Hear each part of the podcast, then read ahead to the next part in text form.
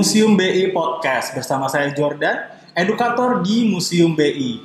Nah, sahabat Museum BI, minggu ini menarik banget nih pembahasannya yaitu mengenai konservasi. Nah, kalau ngomongin konservasi ini nggak bisa jauh-jauh dari kata koleksi ya. Jadi koleksi itu sendiri kalau bisa dibilang adalah hal yang sangat vital di museum karena dari koleksi tersebut masyarakat bisa mendapatkan cerita ketika datang ke museum, bisa mendapatkan pengalaman yang bisa diceritakan kembali. Tidak terkecuali di Museum Bank Indonesia yang memiliki ratusan ribu koleksi yang tentunya sangat-sangat berperan dalam menceritakan uh, sepak terjang Bank Indonesia dari masa ke masa. Nah, tentunya dari ratusan ribu koleksi yang ada di Museum Bank Indonesia tidak mudah untuk merawatnya. Dari sinilah Museum Bank Indonesia membutuhkan yang namanya konservator. Nah, kita akan kupas tuntas apa sih yang dilakukan oleh konservator di Museum Bank Indonesia, apa saja sih kendalanya selama merawat koleksi yang ada di Museum Bank Indonesia. Sudah hadir di studio podcast Museum BI, Kak Dina, untuk Halo. menceritakan kepada sahabat Museum BI. Apa kabar Kak Dina? Kabar baik, Kak Jordan apa kabar? Oke, Kak Dina kita uh, seru banget nih. Kita akan membahas mengenai konservasi yang ada di Museum Bank Indonesia. Tapi sebelum uh, kita beranjak ke pertanyaan selanjutnya nih yang lebih jauh membahas konservasi mungkin bisa diceritakan dulu ke sahabat Museum BI konservasi itu apa sih dan apa yang dilakukan oleh Kadina sebagai konservator? Ya, oke Kak Jordan. Mungkin banyak juga ya di sini sahabat Museum BI yang belum uh, terlalu familiar dengan istilah konservator. Jadi, konservator itu adalah petugas yang menangani koleksi, uh, dia itu merawat koleksi dan memastikan koleksi itu dalam keadaan baik dan tidak mengalami kerusakan lebih lanjut. Jadi, tugas utama konservator itu yang pertama kita melakukan preservasi untuk jangka panjang. Caranya dengan kita melakukan langkah-langkah preventif supaya koleksi itu tidak mengalami kerusakan. Kemudian kita juga melakukan pemantauan rutin terhadap koleksi, baik itu yang ada di ruang pameran maupun yang ada di ruang penyimpanan. Selanjutnya kita juga melakukan pengembangan dan penelitian uh, mengenai uh, material koleksi dan juga teknik konservasi supaya kita bisa lebih memahami lagi mengenai koleksi itu. Uh, konservator itu kan kalau bekerja sering kali bersentuhan langsung ya Pak dengan koleksi. Jadi uh, kita juga melihat koleksi itu sampai ke level mikro dengan bantuan mikroskop. Setelah itu kita juga sering kali mengambil sampel untuk uh, melihat material penyusun koleksi dan juga sampel dari sekitar koleksi supaya kita bisa mengenali lebih dekat lagi nih uh, mengenai sifat-sifat dari faktor perusak koleksi. Oke. Okay. Kemudian kalau ada koleksi yang butuh perawatan, misalnya kita ambil contoh nih koleksi uang kertas yang sobek, okay. itu akan kita lakukan mending atau penyambungan atau juga kita lakukan uh, penguatan atau kita berikan support tergantung dari kolek uh, jenis kerusakan koleksi masing-masing. Kemudian kalau ada kerusakan akibat jamur dan karat aktif itu juga kita lakukan tindakan dengan cepat karena kalau kita uh, tidak lakukan tindakan yang cepat itu akan menyebabkan koleksi menjadi uh, lebih rusak lagi. Gitu. Oke, jadi kurang lebih seperti itu sih Kak Jordan gambaran umum mengenai konservator. Wah, jadi prosesnya itu panjang banget ya Kak. Selain juga ada tindakan preventif supaya koleksi itu tidak rusak, juga ketika rusak itu juga ada uh, teknik-teknik khusus untuk mem, uh, mengembalikan ke posisi semula. Iya, betul. banget. Kemudian kita beranjak ke pertanyaan kedua nih. Gimana sih cara khususnya ini di Museum BI ya, yang koleksinya ada ratusan ribu gitu. Gimana cara merawat koleksi yang sebegitu banyaknya? Oke, jadi saat ada koleksi yang masuk di laboratorium untuk kita konservasi, hal pertama yang harus kita lakukan itu adalah kita uh, melakukan pengamatan secara mendetail terhadap koleksi itu. Kita melakukan pengamatan uh, dengan teliti menggunakan mikroskop, kemudian juga kita lakukan pengamatan dengan UV light. Nah, setelah itu kita membuat condition report, di mana di dalam condition report itu kita menuliskan deskripsi koleksinya, kemudian material penyusun koleksi, dan juga uh, catatan terperinci mengenai kondisi visual dari koleksi itu. Nah, kalau ada kerusakan atau material yang baru, itu terlebih dahulu kita lakukan analisis, kita cari literatur-literatur supaya kita bisa dapatkan informasi mengenai treatment-treatment konservasi apa saja sih yang sudah pernah dilakukan sebelumnya terhadap koleksi itu.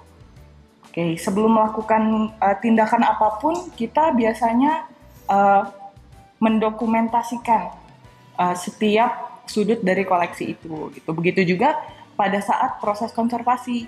Pada saat eh, tahapan-tahapan konservasinya itu semuanya kita dokumentasikan. Ya, begitu juga pada saat setelah koleksinya itu selesai dikonservasi. Gitu. Kemudian uh, kalau kita sudah punya dokumentasi dan catatan tertulis, selanjutnya yang kita lakukan adalah melakukan perencanaan mengenai bagaimana cara kita melakukan koleksi dan juga bahan konservan apa yang akan kita gunakan. Nah, contohnya uh, saya ambil contoh untuk koleksi uang kertas atau uang logam nih.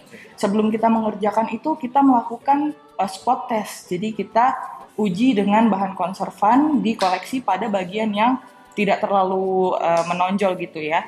Kemudian kita amati reaksinya antara bahan konservan dengan koleksi di bawah mikroskop. Kalau memang aman, kita lanjutkan ke tindakan perawatan. Oke, okay, jadi uh, kurang lebih seperti itu sih kak proses decision making untuk menentukan uh, konservasi dari koleksi. Lumayan panjang sih. Oke, okay. jadi sebelum melakukan konservasi itu di apa di foto dulu tadi ya kayak di foto dulu, ya, didokumentasikan. Ada before afternya gitu ceritanya maksudnya. Betul. Itu yang foto-foto itu Kadina juga apa ada orang lain lagi di museum? Iya, di Museum Bank Indonesia ini kita punya tim koleksi ya, jadi semuanya punya tugas masing-masing. Uh, ada yang mendokumentasikan koleksi, ada yang mengkonservasi, ada juga registrasi dan lain sebagainya. Oke, jadi nggak cuma Kadina sendiri ya, tapi ada kerja tim. Iya, betul kerja tim. Kita timnya banyak di sini. Baik, baik, baik. Kemudian ke pertanyaan ketiga nih Kadina, uh, kalau belakangan ini saat-saat ini gitu koleksi apa yang lagi Kadina uh, kerjakan? Oke, saat ini kita sedang mengerjakan koin VOC Kak Jordan. Uh, sebelumnya juga kita sudah menyelesaikan koleksi uang bong. Kalau mungkin Kak Jordan tahu, uang bong itu uh, cukup unik ya. Jadi uang bong itu dibuat dari uh, meriam-meriam yang sudah rusak, kemudian dicampurkan dengan timbal dan dibuat menjadi uang bong yang memang bentuknya itu tidak seperti uang konvensional zaman sekarang. Jadi dia ada yang persegi panjang, ada juga yang lingkaran tapi lebih tebal dan bagian pinggirnya itu tidak rata. Oh, kayak kayak kayak bopeng-bopeng gitu ya? Iya, tidak rata. Oke, jadi uang bong itu ya Kadina ya. Nah, terus uh, kayak tadi kan sudah Kadina bilang gitu kalau misalnya ada uh, uang-uang yang unik terbuat dari apa tadi? Dari meriam Iya, dari meriam yang sudah rusak dileburkan kemudian dicampur dengan timbal. Oke, dari meriam yang sudah rusak. Nah, kalau misalnya faktor-faktor yang bisa merusak koleksi itu apa? Mungkin bisa diceritain ke sahabat musim ini. Iya, uh, banyak faktor-faktor yang bisa menyebabkan kerusakan terhadap koleksi. Beberapa di antaranya itu misalnya cara handling kita. Jadi uh, cara handling koleksi pada saat kita memindahkan koleksi, kemudian uh, pada saat kita menyimpan koleksi atau pada saat kita memamerkan koleksi. Kalau dilakukan dengan teknik yang tidak benar, uh, tidak tepat gitu itu akan menyebabkan kerusakan pada koleksi. Nah selain itu juga faktor lingkungan seperti adanya polutan, kemudian uh, temperatur atau kelembapan relatif yang tidak optimal itu bisa mempercepat proses kerusakannya. Kemudian ada juga faktor biologis seperti jamur dan serangga, terutama pada koleksi yang bahan dasarnya itu terbuat dari material organik, contohnya uang kertas.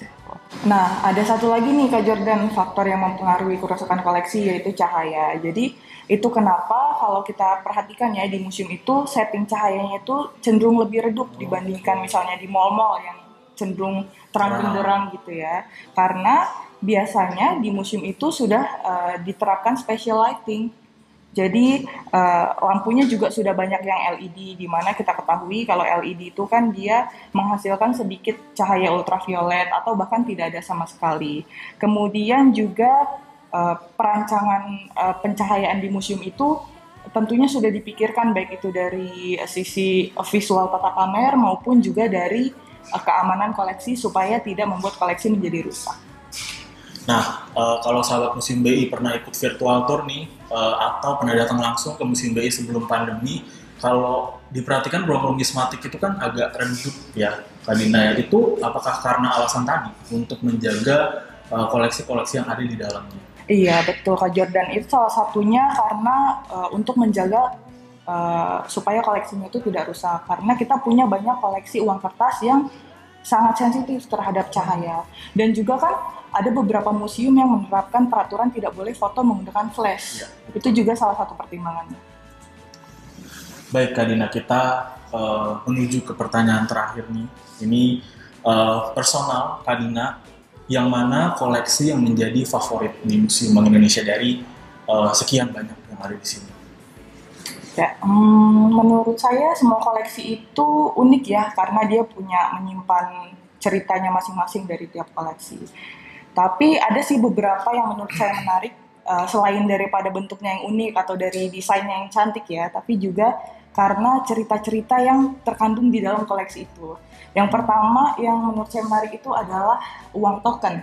Uang token. Uh, uh, jadi uang token itu banyak jenisnya. Zaman kolonial dulu tuh uh, perusahaan perkebunan dan pertambangan itu menerbitkan uh, di berbagai daerah itu menerbitkan uh, uang-uang token masing-masing itu ada yang di Jawa, di Sumatera, di Kalimantan ataupun di Bacan Ternate. Nah uang token ini unik kak karena hak edarnya itu uh, sangat sempit. Hanya di wilayah-wilayah di mana uang token itu diterbitkan di luar wilayah itu uang token itu nggak ada nilainya sama sekali gitu. Jadi menarik dari suatu koleksi itu kita bisa mempelajari nilai sosial dan ekonomi pada saat uang tersebut diterbitkan. Uh, nah selanjutnya koleksi yang menarik juga yang nggak kalah menarik juga nih kita punya koleksi uang kertas uh, Netherlands New Guinea. Oh. Jadi selain karena desainnya itu menurut saya cantik ya, jadi di bagian depannya itu ada uh, potret dari Ratu Wilhelmina, kemudian juga ada burung kasuari khas Irian Barat.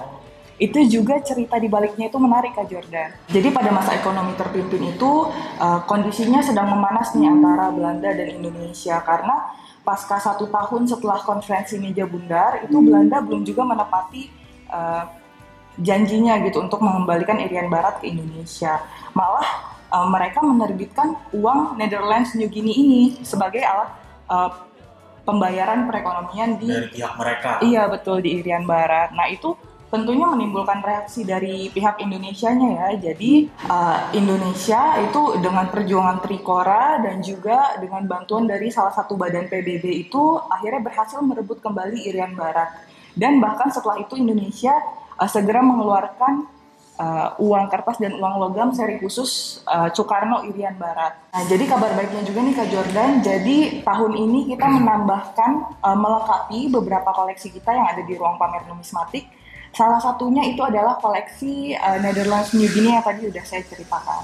Selain itu juga kita melengkapi koleksi kita, koleksi komemoratif, juga kom koleksi kun Merkurius, koleksi uang wayang dan lain sebagainya.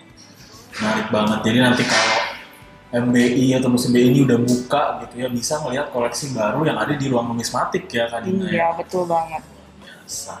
Baiklah, sahabat Museum BI, kita sudah uh, belajar banyak nih, belajar hal baru terkait dengan konservasi langsung nih dari konservator Museum Bank Indonesia. Gitu. Terima kasih Kak Dina. Sama-sama, terima kasih. Semoga bermanfaat. Hadir di studio podcast Museum BI.